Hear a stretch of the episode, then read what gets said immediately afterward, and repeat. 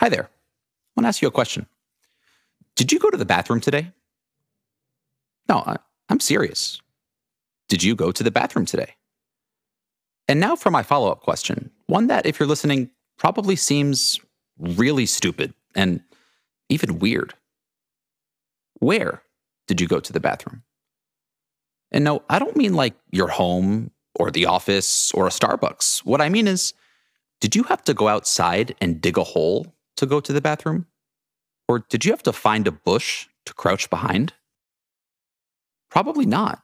You more than likely just walked down the hallway and went to the bathroom, flushed, and went on about your day thinking absolutely nothing of it. But did you know around 800 million people, let me say that again 800 million people, 10% of our population, don't have access to a toilet? 800 million people. They're going to the bathroom wherever they can, oftentimes with devastating consequences on their and their family's health. And now, Jordanian Palestinian engineer and entrepreneur Bara Wabeh, he's doing something about it. Today's episode comes not from Silicon Valley, but from Jordan. Population? Around 10 million. The capital? Amman. Border countries? Jordan sits right in the middle of Israel, Palestine, Syria, Iraq, and Saudi Arabia. The top exports? Fertilizers, chemicals like calcium phosphate, pharmaceutical products, and clothing. It was 2013, and Bara Wabeh was living in Izmir, Turkey, which became a hotbed for Syrian refugees fleeing Syria at the height of the Syrian war. And in a sequence of events that could, and probably should, be told in a movie, Bara found himself in Gaziantep, Turkey, near the Syrian border, where his life would change forever. I'm David Zabinski. I am Bara Wabeh. And this is the story of how one man is trying to give hundreds of millions of people, from refugee camps to rural, poverty stricken areas in the global south, the opportunity to shit with dignity, with privacy, and in a way that doesn't put their lives in serious danger each time they use the bathroom. And before we get started, two very brief caveats. First, this is a fairly vulgar and heavy episode where we talk about, well, shit, as well as the very real and harsh conditions in which millions of displaced refugees around the world live. And second, this episode is being recorded from Amman, Jordan, and about halfway through the episode, the local call to prayer from a nearby mosque can be heard in the background. If you find it distracting, don't worry, it only lasts a minute or two. Let's get started. Bara, as a Palestinian Jordanian, after growing up in Jordan and going to university in Turkey, you had the opportunity to. I had the opportunity to go to Israel, and um, I decided. In fact, I had the opportunity to go and work in Emirates in Dubai with a construction company, and I had an opportunity to do like a master degree in Israel. So, so I went to Israel because as an Arab Jordanian, like young male, it's very hard to obtain visa over there. Just this is the politics in this region. Okay, and as in your words, as this young Arab Jordanian male, how was that experience? Like there was many cultural shock, to be honest. I think in the first week, uh, first time I went to Jerusalem, I went to I went to Jerusalem with uh, through the bus, and going down in the central bus station, seeing all the settlers with a machine gun made me like freak out and run away. Ended up on Saturday night on the Shabbat or Friday evening where the Shabbat start in kind of like a, an ultra Orthodox neighborhood. There is the good and there is the bad. Like it's not an easy experience for a person from my background, let's say, given the context of the Middle East. I had very good friends and um, it was very interesting experience, let's say. And how about the education itself? Where were you studying? I, I was based on uh, the Blaustein Institute and over there you had, it's only like place for master students and PhD. Like I think the population is like 200 students only. So I had big lab and it's like high end research. So I learned a lot of, uh, techniques, approaches to analyze a problem and uh, go through it. And uh, I think I was very lucky. Let's put it in a very simple word. I won't have this opportunity any other place, maybe. So I suppose as a Palestinian Jordanian growing up, you figured Israel would be well, the last place you'd get your master's, but it seems like it was a really good experience. Yeah. So what happened next? I got an opportunity to do a PhD, in fact. And uh, like I had two uh, supervisors. One is an Israeli, uh, Dr. Ronnie Kasher, and one is an Israeli Arab. His name is Dr. Tariq Abu Hamid. And they offered me to do a PhD student, a PhD degree, but I decided uh, it's enough. Like I spent four years in master's PhD. It might take 10 years with me.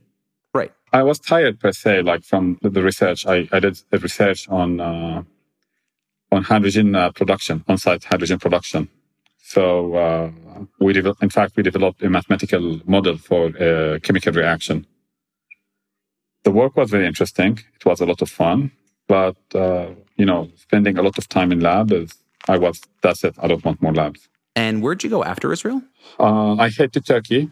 You went back to Turkey. Why? Uh, I got family support. Like there was some ongoing family business, and uh, I got the opportunity to handle the business. What was that business? Uh, part of construction, part of a trade. And um, I was based in Izmir. Izmir is a coastal city in Turkey, in like north uh, west Turkey.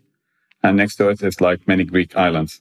Like one of the islands you can swim like one and a half kilometers. And when was this? And that was like 2013. And there was like the the immigration from uh, Turkey to the Europe like started to happen because of the Syrian war. You had like immigrants, immigrants coming from Syria, some immigrants coming from Afghanistan and from other countries like African countries. Izmir became a hub. Like there was a very strong illegal immigration mafia operating over there. An illegal immigration mafia. What does that mean? Well, you pay them ten thousand dollars and they take you to UK or to France or to Germany. Wow. Yeah, it's a very like I don't want to say regulated, but well structured. And what? It's a bunch of Turks trafficking Syrians seeking refuge from Turkey to Europe? It's all kind of things, but uh, definitely because it's based or it start in Turkey, right? Then they take you to Europe. Then it depends on the route you take. So if you go through Greek or they go through Italy or you go through Bulgaria, it depends on the route. So it's a it's an international thing. Like they have it, it's a long chain. It's not a simple thing. Right. Start in Izmir and uh, when you say mafia, it's not a nice word. Like it's a, it's a dirty business that the ultimate goal of it is to make money on the cost of other things. What do you mean by that? Let's say I want to cross to Greek island. The way they would do it from Izmir, they would put you in a boat and make you sail for one hour or two hours until you reach a Greek uh, island. The boat will be like a very shitty one, very cheap one, and maybe its maximum capacity 10 people. They will put inside 15 or 20 people. So the boat will uh, sink on the road or the motor will stop working because they want to increase their margin of profit. You saw this firsthand? I think in 2013, a friend of mine who works in uh, NPR came to Turkey and wanted to, a translator to walk her through. She wanted to talk with the Syrian refugee who are planning. Uh, by the way, I hate the word refugee. Why is that? I think the word refugee is wrong It's kind of dehumanizing the person in front of you. This is my personal thought on it. She wanted with people uh, who want to cross to Europe, and she wanted a person who can act as a translator and who knows the region. So I spent with her like two or three days where we went to cafes and like to the hub spot where people meet and talk with the with the mafia people. And it's like funny. She came from the US and she knows like exactly where she want to go. And like, you know, like everyone knows these things exist. So the police will, did not do anything at that time because there was no deal simply between the EU and Turkey. And I, am not sure if you know about the EU Turkey deal about immigrants. I, I don't. No. Like we pay you money and you need like to guard your border in better way. And when you think about it, like you think about it, how people act toward other people is kind of degrading. Like these are people in need and they're going to that place for a reason. Right. Anyhow, going with uh, Deborah. Sorry. So Deborah was your NPR friend? Yes. Um, I was shocked how ignorant I was. Ignorant how? Like I live there. I speak like Turkish. I speak Arabic. And I never tried to go and speak with these people. Okay. By these people, you mean the Syrians hoping to find a better life? To cross to the other side, yes. And in fact, in one uh, summer in 2013, it was a very hot summer. And I know it was a big deal in Izmir. The mayor of the, of the city closed the public park from Syrian. Like you are not allowed to enter the public park to sit under the tree shade. What? Just like New York, where you have this uh, Central Park, and uh, this park has gates. And the mayor of the city made uh, an announcement to close the park gate, and he doesn't want people to sit under the tree shade. So I saw that with my eyes, and I saw how it impacted people. But only Syrians were kept out. Yeah. So people would come to stay in Izmir for two or three days until their, uh, let's say, their pickup is ready or boat is ready to go to Greek island. And by talking with people, I start to see how they suffer, even they come to Izmir for three or four days, how many challenges they would see or they would go through and how much money smuggling people to Europe was expensive. Yeah. And let's set some context here, Bara. Things for Syrians in Izmir were really, really hard. But look at the alternative, right? I mean, back home in Syria? Well, you had um, you had a war you had different parties who don't agree or who want to take power and they were killing each other. It doesn't matter in which side you are, but many people don't want to be part of this conflict. That simple. People, some people like would call them, they don't love their country and they're running away when their country need them. And I think what they want, their statement was very clear. They don't want to be part of this war. Right. And they want a better uh, future for their kids. And at that time, uh, Europe in a way would provide you with more legal right or human right than any other place, as simple as it gets. So, um, who had money, who had money would go to Europe and who doesn't have money would stay in Syria or go like to less opportunities take place. So that's what happened. And that was like my first interaction with the humanitarian world in, in a level. Like growing up in Jordan, my grandmother had a lot of uh, humanitarian work, helping people in refugee camp, but it's like post-emergency context, and it's like people just living in poverty. So I, I, I did visit many people in their home, and I helped. I was a little child. I did not see the big picture. I did not feel what does it mean to run away from your country. These people who run away from Syria, they run from war. Their home most probably were destroyed or robbed or, you know, they lost everything they had. So when you see them, they have like one or two big bags on their back, and this is everything they have in life. All of their clothes, all of their pictures, all of their memories is on their back. Yeah, I think it's a really hard concept for people to truly understand unless they live it or see it firsthand. So at that time, um, I felt ashamed of my ignorance.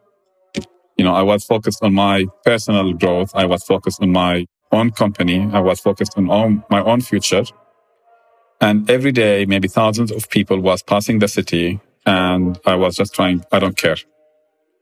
And someone from the US is coming uh, to specifically to Izmir to see what's really happening, the human traffic, this and that. And she knew more about the contest than me. I felt ashamed of myself. And I think at that point, I started to put more interest and more energy in this topic. All right. Sorry, Bara, not to derail the conversation, but I think I hear the call to prayer in the background. And I grew up in New York City in a very small suburb of Boston. So I never heard the call to prayer until I moved to Dubai in, in 2015. Maybe you can talk a bit about that briefly? Yeah. So I live close to the mosque. And five times a day, there's a, a prayer, uh, call for the prayer from the mosque. So you go to mosque and pray or you practice at home. And it's quite loud it's actually quite beautiful, especially as it's almost thematically playing at this point in our discussion. You're seeing suffering amongst thousands of Syrian people firsthand. What'd you do next? Well, I went to the internet and I Googled and looked on Facebook on any organization that support uh, displaced population in Izmir city. Like I checked in English, in Turkish, and Arabic, and I found few initiatives that uh, for people that distribute food, clothes to poor people living in the city. So I reach out to them. I go through my network. We collect a lot of clothes. It was winter at that time. Uh, we could, it was November, I think. we collect a lot of clothes, we collect a lot of food, and we go and do distribution. And then I learned that there are many, many Syrians, like more than 100,000 Syrians, living in Izmir city. And those people are poor. Yeah, Bara, that was my next question. I mean, the 100,000 displaced Syrians living in Izmir who couldn't afford to pay the mafia, for lack of a better word, to get to Europe. In Izmir, where were they staying? I mean, what were they doing for work? They're living within the city, in the poor part of, on the periphery of the city. And they are poor. They work uh, in uh, Turkish factories for minimum wages. And many of them, after they work, like they don't get paid because they're not social, like uh, registered in proper way. Right. I think at that time, uh, there was a guy, an English guy, who reached out to me through one of these, I think Facebook or uh,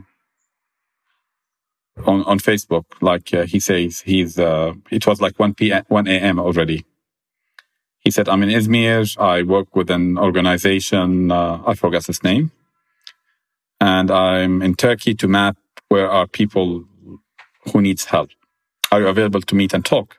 So next to my home, there is a cafe. We go and meet like at 1 a.m.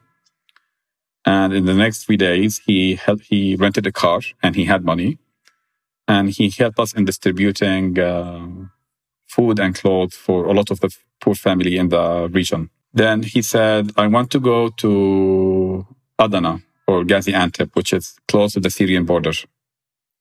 And I would appreciate it if you can come with me because I need a guy to translate with me, to translate Arabic to me. And uh, I said, yeah, let's go. It was almost the New Year's Eve. It was like end of, uh, in, in December. So we go to Gaziantep on like on the 27th of December. Uh, by the way, this is like uh, 2015. I think it's 2015. And we drive uh, nonstop from Izmir to Gaziantep, which is like uh, 20 hours driving. Wow. Yeah. And the moment we reach there, we go to the hotel and the police come and check with us, like why you're coming to the city, because at this time you are having uh, anyone who come to the, like it's a border city with Syria. So people think, and you know, at that time there are many people from the West goes to Syria to join ISIS. And uh, my friend from England, his name is Adnan, and his origin originally is from Pakistan. And me, Palestinian, and my friend Sam, an American Jew. Yeah, sounds just like the start to an awful joke. A Palestinian, a Jew, and a Pakistani Brit walk into a bar. Yeah. And the American, what did he literally say to the police?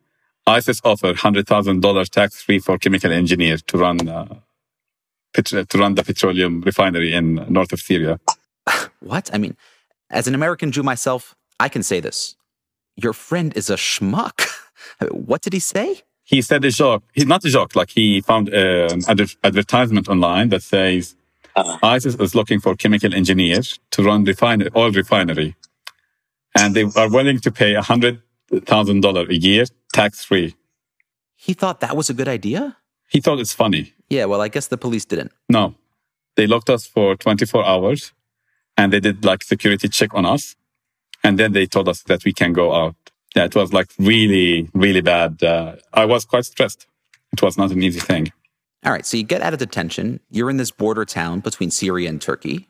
And then what? We do like around. We see a lot of people who live uh, around the outside the city, like in small tents and small camps. Um, it was like quite horrible. It was quite cold. It was there was a lot of snow, and I started to understand that there is something called informal ag- agriculture or informal settlements around the city. And as we drove back to Izmir, we saw more and more settlements where people live in a rural zone and they work in agricultural work and they have to handle everything. They don't have access to electricity. They don't have access to clean water. They don't have access literally to nothing. And they work there simply because there is job agricultural work to seed or harvest uh, fruits and veggies. So these are displaced Syrians just trying to survive, working on the farm during the day and during the night have no access to electricity or heat or even a place to rest? Day or night. And maybe then they will not get paid. Yeah, Bara, I think a few folks, when they hear this, they think, why are you subjecting yourself to this? Right? The, the famous question is, why don't you go back to where you came from? But what a lot of these people don't realize is where these people come from. There's there's war. I mean, their homes, their lives destroyed. There's nowhere to go back to. True. True. Living this and seeing it with my own eyes and talking with people, you understand how life is not fair. And to be honest with you, at that time, I had problem with my business. So going and talking with other people and helping them was giving me a lot of energy and make me understand that my problem is are nothing compared to these people problem. Well said. That was a big thing for me. First of all, like meeting all of these uh, amazing volunteers and uh, people who leave their life behind and they come to Turkey, like uh, to help these displaced population and just getting a better, just to make them feel that there is someone who cares. Maybe they can't afford a lot, like how much money you pump is honestly nothing. But just to make them feel that we care, I was inspired by them. And then to see other people's problem made me understand that my problem is nothing. So that was uh, a new part of my life where I started to move or shift my interest or character or uh, my hobbies or what I want to do. Yeah, your passion. My passion, yeah, to to this kind of work. I, I start to feel happy again. You know, like our way in somehow is structured like with all respect we are being grown up like either in middle east or us like you went all over i guess to become like consumer community i buy pc i buy a new phone i buy a new shirt i'm happy. But uh, i was not. I had everything i need and i was not happy. But when i started to help other people i really felt happy from inside. Wow. And that's the point when my life started to change dramatically. So the next thing, I don't know how it ended up. I was uh, running the logistic for a Swiss organization that provide medical services to informal settlements in Turkey around Izmir. And I started to work with amazing volunteers who are like medical doctors, many of them from the US. I don't know how they found about, about us. They would come. They worked like relentlessly for uh, 18 hours a day.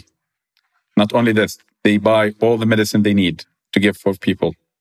They come for two weeks or three weeks or four weeks. They work full time, full energy, then they go back home. Then they come back six or seven months again, seven months later to do like another mission. So I was running like an operation for one or two years full time, working with these fantastic people and all of them like medical staff, uh, midwife, nurses, a surgeon.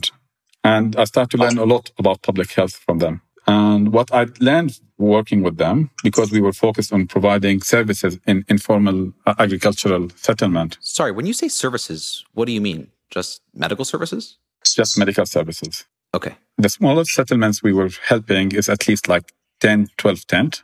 And each tent like population is like 10, 8 people. So 100 people per camp. What? 8 to 10 people per tent? Yes. It's very dense. Very, very dense.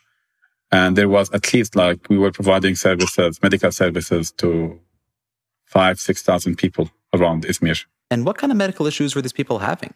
What medical issue they are not having?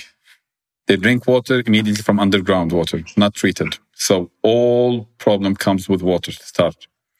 They work and uh, collecting the food, fruit and veggies from trees. All of them have uh, chemical uh, fertilizer or uh, anti thing on it, and it will give them all type of allergies, like skin allergy or like respiratory system allergy.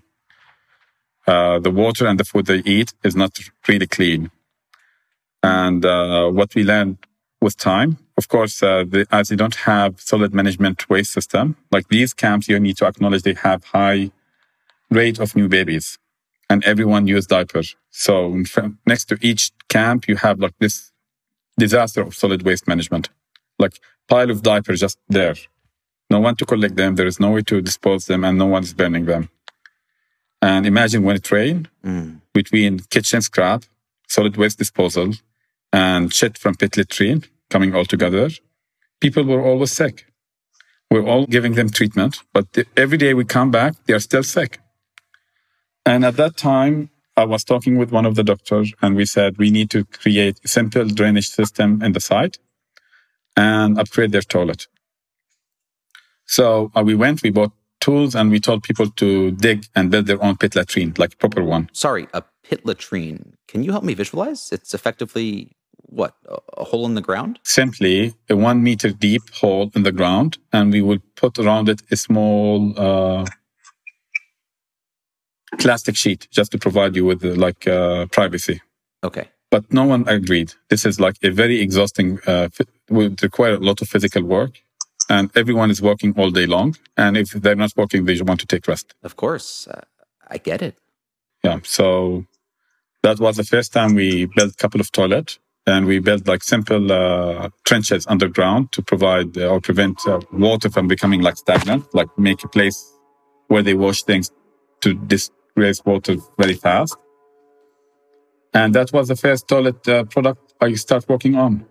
And in fact, the person who pushed for it was a uh, midwife.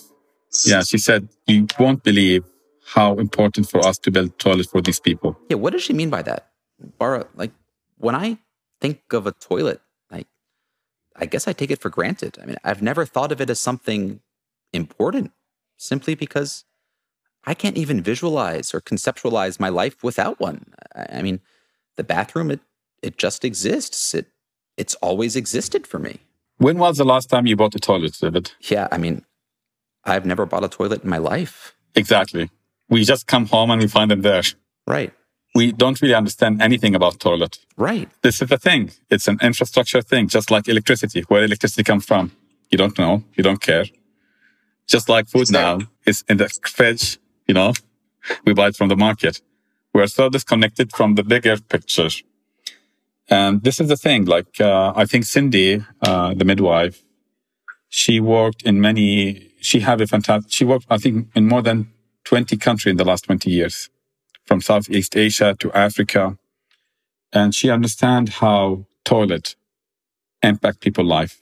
And if you don't handle toilet properly, they would have a strong impact on people's life. So we built the first toilet with her. And after building the first toilet, I was, wow, this is a lot of work and no, it will not work. Can't spend this amount of energy and resources in building toilet in this way. And how are people in the camps going to the bathroom before?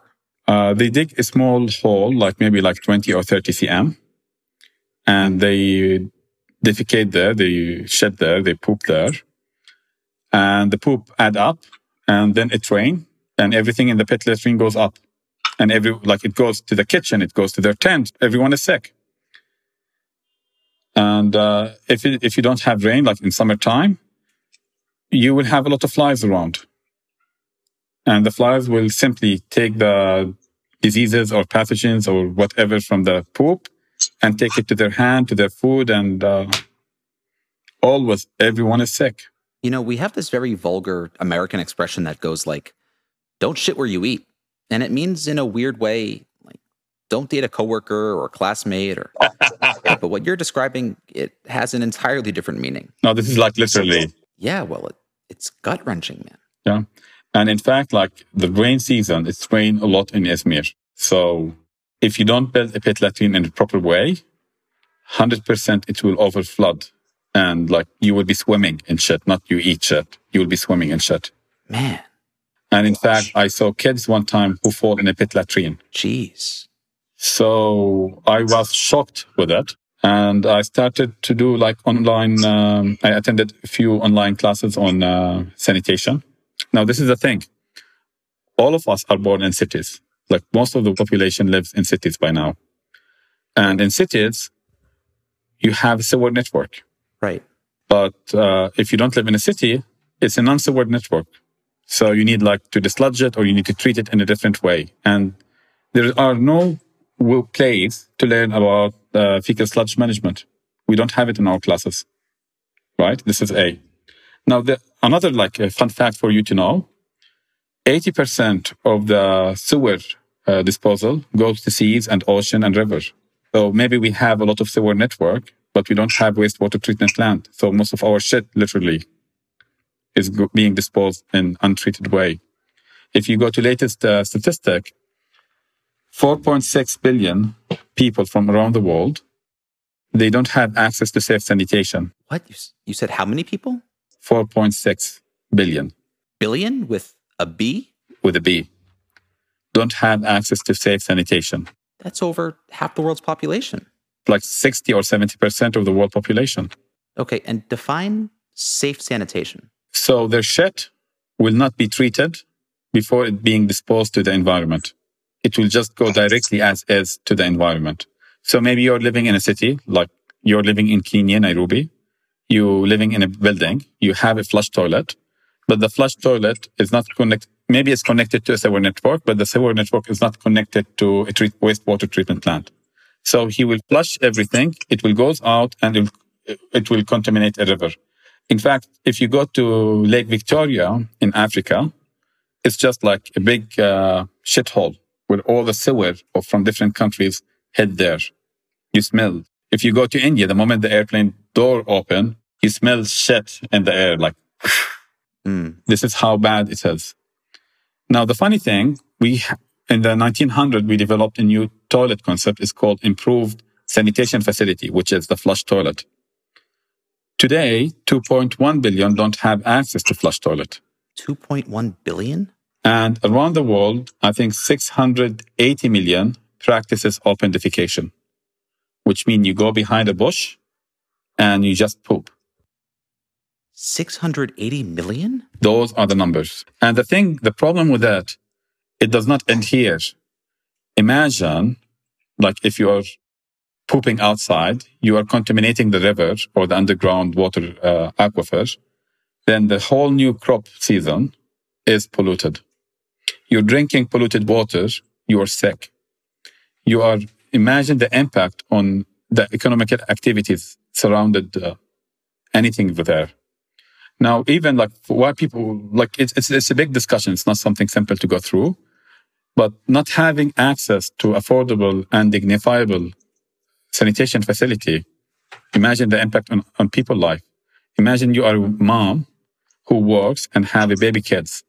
If she want, if if you're living in a developing country and you don't have toilet in your home, you have to go outside. Like you need to walk 30 minutes or 40 minutes one way and come come back it's waste of your time. And honestly, the the value of our like we value people with the, with how much money they make, but honestly, the universal unit in life should be time. Mm. And we're wasting our time on like to do basic necessity. Yeah, I, I mean that figure. It's it's hard for me to imagine. There are hundreds of millions of people around the world, and by the way, I've been to where you've mentioned. Right, I, I've been to India. I've been to a whole lot of West and Sub-Saharan Africa, and, and still, it's hard for me to imagine there are 800 million people that don't have access to toilets. I, I would have never guessed the numbers that high. When you go, if you're a woman and you go and defecate in the open space, imagine what might happen. Uh, cross, uh, how we call it? Um, someone might um reach out in the wrong way, like uh, how we call it, uh, gender-based uh, violence might happen. It's happened a lot, especially in the most vulnerable situation to the most poor people. My gosh. Health risk. This is the second. Environmental pollution. You're not only polluting the environment, but there are other species other than the assholes, us the human live on this planet. And we're also attacking them and destroying their spe- home habitat. Right? We, we, we, we don't look this way. So the impact of it is really unbelievable. And that pushed me more and more because I come from back from engineering background and like basically my job was handle all the logistic thing, which is not easy thing, but it's administrative work. And I did it happily because I felt I'm making a difference in people's life. But I wanted to do more. Unfortunately, I can't be a medical doctor. I don't have the know-how. I learned a lot, but I'm not a doctor end of the day. And this is why I felt I want to grow in profession. I want to become like a sanitation expert. So I started doing or studying on online classes for free, which I was happy to learn about. And working with medical doctor on site gave me a lot of understanding about public health guideline and how you do things, like deep information. And this is how I started my new career in a way. So at later stage, I joined uh, MSF. It's an organization I was very inspired by because uh, in 2018, uh, 2016, when the EU Turkey deal, the only organization, humanitarian organization, who made a political statement against it was MSF. Right. And because they made a political statement, they were not allowed to work in Turkey anymore. Yeah, no one else made. So I was inspired with what they did. And uh, I was, some of the people I worked with originally worked with MSF. So I was inspired with the people values who work with this organization. So I joined them and I had uh, later on a mission to Yemen to work on the cholera outbreak. I went home Amman uh, to visit my family. And my mission got canceled like 48 hours before I fly to Yemen. Like my bag was ready for a cholera outbreak mission. And uh, at that time, a friend of mine who worked with me in Turkey, uh, Dr. Sofia Tan, was in Amman working with UNHCR. And she wrote, reached out to me and uh, we met. And um, as my mission got canceled, it was only a matter of time until I got uh, another mission. In fact, the second mission was scheduled to Sudan, South Sudan. But for personal reason, I decided to stay in Amman and take care of my grandfather. He's uh, he passed away now a few months ago. And uh, Sofia was in Amman. We met a couple of times and we decided to develop, uh, we both understand. Sorry, for your friend Sofia, can you give me some context? Sofia is a medical doctor and she have a master in public health. And she's from Singapore. And she was in Amman. Like, look how the odds. And uh, we both, uh, we were talking about the lack of uh, sanitation products and services in humanitarian sectors. And we start like brainstorming on how we should develop a product. Like what should just do a, a, a framework for, we need like alternative. We need, need options. Whatever exists in the market is no good. And by the way, 95% on toilets that are being built in humanitarian sector are pit latrine. So when you go to Yemen context, this is wrong. This is bad. You're not solving a problem. Right. Because with pit latrines, like you said, the same issues arise. No, the shit still rises to the surface. It's not disinfected. It gets in people's food and water. Still, you, you did not solve the problem. And by the way, maybe they're cheap to build, but they're expensive to operate. They're very expensive to operate. What do you mean? So a pit latrine simply, it could be with a flush or no flush. But the moment the hole gets filled, you need to bring a tanker and you do the sludging, ah. either manual or with a machine. And when you've empty yet, you need to transport all the waste to a waste treat, waste uh, water treatment plant, which might be far away 20 kilometer or 50 kilometers. And then you need a ta'rif to further treat it. So when you look to it, the whole value chain is linear with multi-stakeholders. And most probably the guy, the sludger guy will charge you for treatment, but he will dump the waste along the way in order to increase his margin. And it happened all over the world.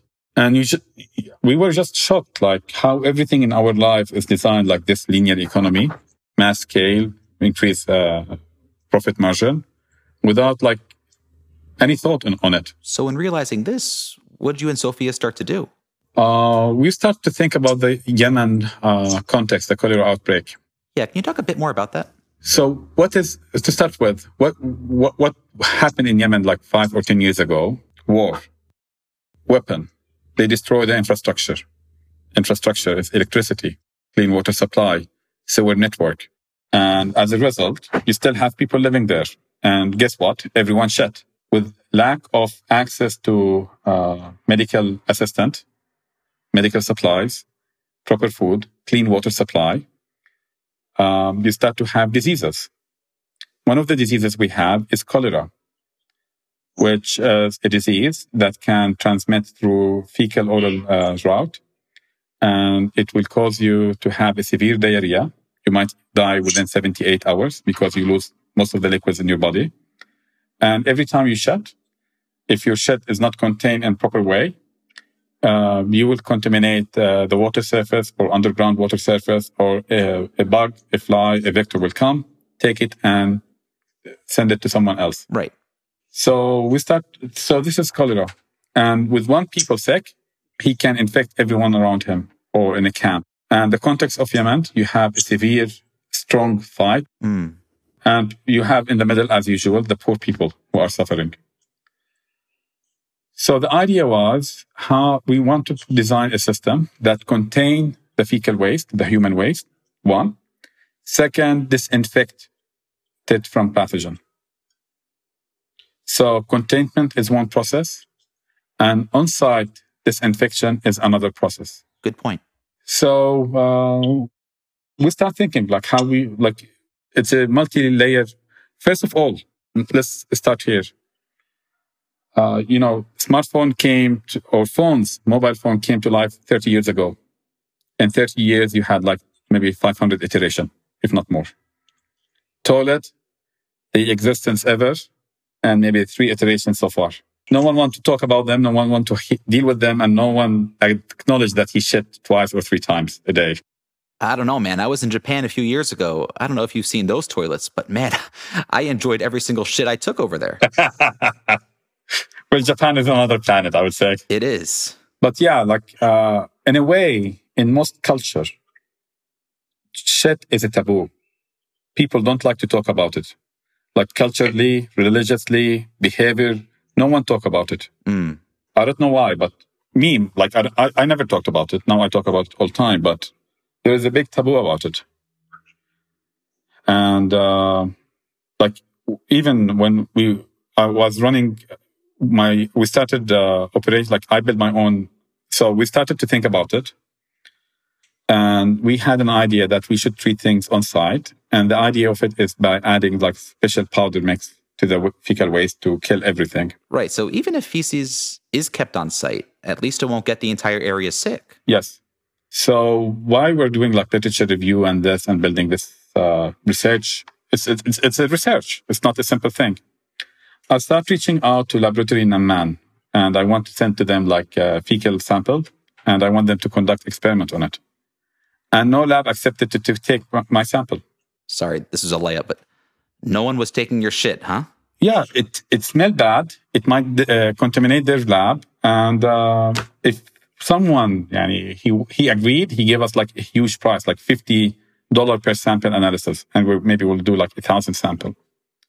This is huge cost. So we ended up uh, building a microbiology lab in my basement. Seriously? I built a, gre- a clean room with a special ventilation, so I don't have cross contamination. I installed filters. I got uh, what we call it special fridge. We build uh, something for pressure. What we call it? Uh, I forgot. Like we built a whole lab on my basement, clean room, and um, it happened. My grandfather developed a medicine uh, ten years ago, and uh, I was his assistant, and I learned a lot from him. And simply what I did, I took his medicine and I upgraded the formula. So we built like a matrix. We want something affordable, something not toxic, something that exists everywhere, something uh, has uh, like high uh, disinfection rate. So we built like our own matrix. And this matrix you were building, it'd be a disinfectant to put into fecal matter so that what it wouldn't spread toxins around settlements. Yes. And we started to think, what is really shit? It's 80% water, it's fibers and bacteria and protein. So in other words, it's resources. Yeah, Bara, you are the first person I've ever heard say, shit is a resource. So we started to think if we want to dispose thing in the proper way, we need to dispose it in a way it does not harm the environment. Right. So whatever disinfectant we will develop, it should not have a bad impact on the soil. And end of the day, we are talking about concentration. So the research became more complicated. So one, we have one layer which we need to do uh, containment. Then we need to do disinfection. Then we need to study the impact on soil.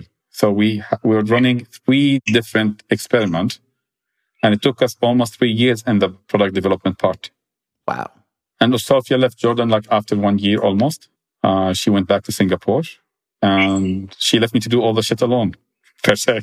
We were very lucky. We met uh, our product developer, um, Mandy Moe. She's from Hong Kong. How Mandy get to the business is a long story, but long story short, with Mandy, we upgraded our business to, if, you know, An average adult per day will produce one and a half liter of urine and 400 gram of fecal waste. If you mix them together, you end up with 2 kg and it's harder to process. If you separate them, because the urine, when it leaves your body, it's clean. It does not have pathogen on it. Good to know. If you separate them from each other, we can treat in easier process. Right. Now, the one thing when you talk about to- toilet, first, first of all, everyone has an asshole, so everyone should. Second, the difference is between people. Either you have a wiper or you have a washer. And washer population were not really acknowledged in the product development. So with the help of Mandy, we developed uh, what we call it, a liquid diver- dry, diverting dry toilet. So uh, the Gates Foundation have run and experimented a lot of dry toilet all over the world. But when they came to the MENA region, all of the dry, dry toilet were a big failure. Simply because we have a washer population. We use water to clean ourselves. Yeah, I mean, when I first moved to the MENA region as an American, I was shocked to see what I thought was like a hose in every single bathroom. So with the support of Mandy, we developed our new pan that separates cleansing water and urine from fecal waste. And that is by itself is, is an amazing thing. How does it work? Well, you need to see it. it's very hard to explain. But we designed the pan with a specific geometry to separate all liquids. Of course, you have to consider the human body, how, how they call it, ergonomics, and the separation of uh, when they stand and when they sit, and the separation. And keep in mind, male and female body are different. We spent almost one and a half years, and I think we have seven or six different, five different iteration of pants development until we end up with a really good product. So we ended up with a product that is made of three different parts. We have a pan that separates liquids from solid. We have a powder mix that kills pathogen and add value to the nutrients. And we have a bag, which is a very interesting part of the process, made 100% from compostable material. And it acts as a membrane layer. It allows only water vapor to leave. So what we do really with the shed is we remove all the water content from it. So if you have 10 kg of shed, we trans, we, we transform it into 2 kg of, feca, of organic matter. All right. So in this three part contraption, you're one, containing feces and giving privacy to those using the bathroom. You're two, disinfecting the waste so they're no longer getting sick. And three, you're adding value to the environment. And maybe economical uh, value because you pos- potentially, or depends on the country you operate in, or we will operate in, we can sell this byproduct to farmers. What you you mean sell the shit? Yeah, treated shit. I'll tell you one thing. Do you know that synthetic fertilizer per ton produces 1.1 ton of carbon of greenhouse gas emission? No, I didn't. 1.1 ton of greenhouse. Oh, it's, it's called like carbon dioxide emission equivalent. Right. Plus the logistic cost, which is huge. What if you can produce your fertilizer locally with minimum amount of ca- carbon uh, dioxide emission? And probably at a lower price. Yeah, and lower price, not to mention that. Bara, you've obviously done a tremendous amount of very scientific R&D. How have you financed this? Well, mainly we bootstrapping. We managed to get a couple of grants, but uh, it's not sustainable. And uh, right now, even we reach out to organization in Jordan and around Jordan, no one really cares. Now, this is the big shock. This is a big shock. So uh, right now, also we had the COVID. You had the COVID. So we managed to get a couple of good grants, but grants are not good enough. Now we are having a full product ready to scale and we want to validate it on a hundred household scale. We were planning to launch a big pilot in Bangladesh, but Bangladesh right now just went out of a second lockdown. They went for 30 days lockdown. We're reaching out to big organizations like WaterAid, IDE, uh, and so on. Uh, they showed a big interest in our work. But I think at this moment of time in the world history, what we have is kind of irrelevant. Irrelevant? Because the COVID is taking most of the funds and grants. So, how many Akyas toilets do you currently have installed? Seven toilets. Where? Two in Turkey and uh, five in Jordan. In camps? Yes. Uh, the latest pilot we had, we built for sanitation facility in the Zaatari camp. The Zaatari camp. So, so that's Syrian refugees living in Jordan, right? Yes. And how's the feedback been? Well, uh, Oxfam is handling the social acceptability part. We're building the social acceptability with them.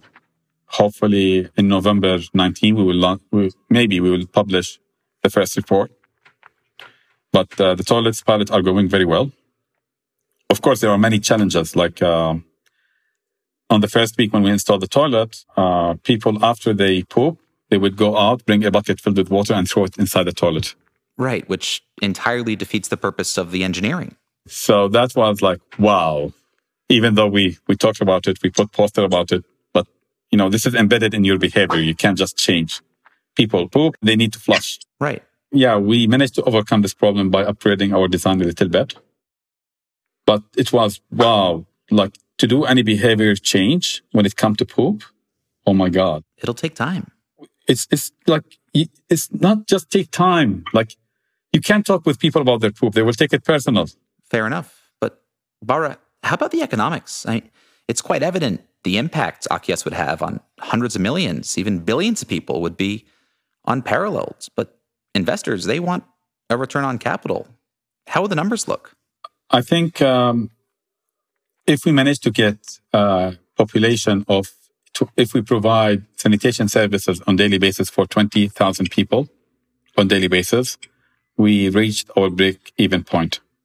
That's not a lot of people. So 20,000 people is not a lot. But when you talk about break even point, it doesn't work like, ah, what's the minimum population you need to serve per day in order to reach the break even point? You need to consider like overhead. You need to con- think about like in three years plan.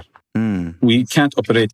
Okay, here's a town. Go today and build your toilet we need to build right now, like all of our toilets are made from aluminum, from recycled aluminum, for example, from recycled aluminum alloy. So one toilet costs me like $400. If I want to make it $5, I need to build a plastic mold. So there's like an overhead to be considered. Right. So you need some additional capital for manufacturing capex so you can bring production costs down. Yeah. Uh, I think we are we we need to raise some money and we need to think in a strategical way. So we would like to raise money for three years of operation, and I think the market exists and the right partner exists. Yeah, I mean, how have conversations been so far? I imagine you're speaking predominantly to what VCs and regional family offices. What's the reaction when you say, "I want to help people shit"? They might laugh. right. It's this taboo subject that not enough people take seriously, it seems. Why is that? I suppose it's because people just don't know how serious and universal this problem is. Um, this is a tough one. I think it's the way we are being raised up. Like everyone for him own self. You need to go to school. You need to get a good result. You need to get a good job. You need to get married. You need to make kids. You need to buy a car. You need to buy a house. Like everything is designed in our home or our life in a linear thinking design approach. And as long we don't think about other people and about the planet also, you can't go and ask people to donate or support other people in need because this is not how we are designed to think or feel or live. So we need to change. Like I went through a big shock in my life. Well, first, I lived in Israel as a Palestinian. Like I consider myself Palestinian in a sense. I made a move and I went there and I lived and I managed to create some kind of friendship with, with Israelis. That was a not simple thing to me, just to make it clear. That's really uplifting. Syrian are Palestinian as it goes. We have the same, like, we are the same. We live in the same geographical location. And I did not connect with them. I connected with them when an American journalist asked me to go and translate. That was a second shock in my life. A third shock when I sat with them in their camp and saw how they live. I couldn't believe how unequal the world could be. So you need to create this shock on a collective level. Otherwise, it's just like we're wasting time. And the moment people, and on, believe me or not, uh, David, the joy and the happiness you get from helping another human or another animal worth any like new phone or video game or anything. The moment we reach there, things might take another corner in the life of people. Well said. Bara, what is the future for Akyas? Let's assume you can raise some money or get a sizable grant. What would be next? So we are planning. Uh, we have two plans. One is humanitarian sector, because when you think about it, you have some, you have a phrase called the BOP. It refers to this acronym refers to the bottom of the pyramid population. Right. And the base of this pyramid is displaced people from war. Really, my passion is to work in helping people either displace people from wars or from environmental crisis. By the way, with global warming, we will have more and more people moving from their home. Sure. And uh, I personally would love to see myself helping these people. So this is one. But the bigger market is the global south. Like, you know, you're from the US, you know how the uh, money is distributed. Like the 1% have the 99% of the wealth. Yep. Global south is big. Like country like Bangladesh, India, the average income of a person per day is less than $1. Right? These people deserve to have an affordable and dignified access to toilet. Nigeria, Africa is booming now with population. By 1800, the world population was 1 billion, right? Today, in 200 years, we're 7.5 billion. The growth of the infrastructure did not run along with the growth of the population. That's right. And now the Africa is growing fast. And we should not give them the right to build a flush toilet because we don't have enough clean water to flush. Right? So I think there should be an opportunity for us to go there and tell them, hey, this is the wrong way to do it. You know, one, to build one kilometer of a pipeline sewer network would cost you somewhere between two hundred to three hundred thousand dollars. This is one kilometer. This is like capital expenses. You're not talking about operational. Operation is more insane. You need to pump water, you need to flush water, you need to treat water, not to mention how much leakage you will have in the network. Why to make them build a shitty system? Why not design things in proper way? And by the way, by 2050, 70% of the world population will be living in urban city, in urban centers in Africa and Asia. And already today, we have uh, water scarcity in both regions. So why to design shitty system? Continue working on this approach. So we believe there is a big opportunity for us, but being based in Jordan, we face a lot of uh, opportunities to like grant opportunities, uh, funding opportunities. And uh, we've been very lucky to be part of the Toilet Board Accelerator. It's a special program for toilet. They're based in Geneva. Maybe we'll get funding uh, through them, but maybe not. But at least people acknowledged our technology as breakthrough. We heard it from a couple of people who work in sanitation industry that what you did is a breakthrough because we developed a product that is not only user centric, but it's like a, the, the, the core of it is a circular economy. You don't need multi-stakeholder to take your shit from the pit latrine and throw it outside. People can do it if you want, or we can set up a small like operational system in bigger population or camp area. Yeah, like you said, we don't need someone to transport one's shit and move it elsewhere if A, it's not being done properly, and B, it's unnecessarily expensive. But this all begs the question, and you said it best. We've only had a handful of iterations of toilets. How do we convince billions of people to change the way they've been shitting for hundreds of years? I think one way of it is we need to start to talk about it more and more in public. This is one way. Second, uh, people need just to start to change how you do it. Media, Facebook, uh, communication. I don't know. This could be one tool. I, am not sure. Like this is not my specialty. I, I suck at this. We're working for three years and no one knows about us. This is like can't say a lot. But uh, I don't know. You tell me. What what comes to your mind?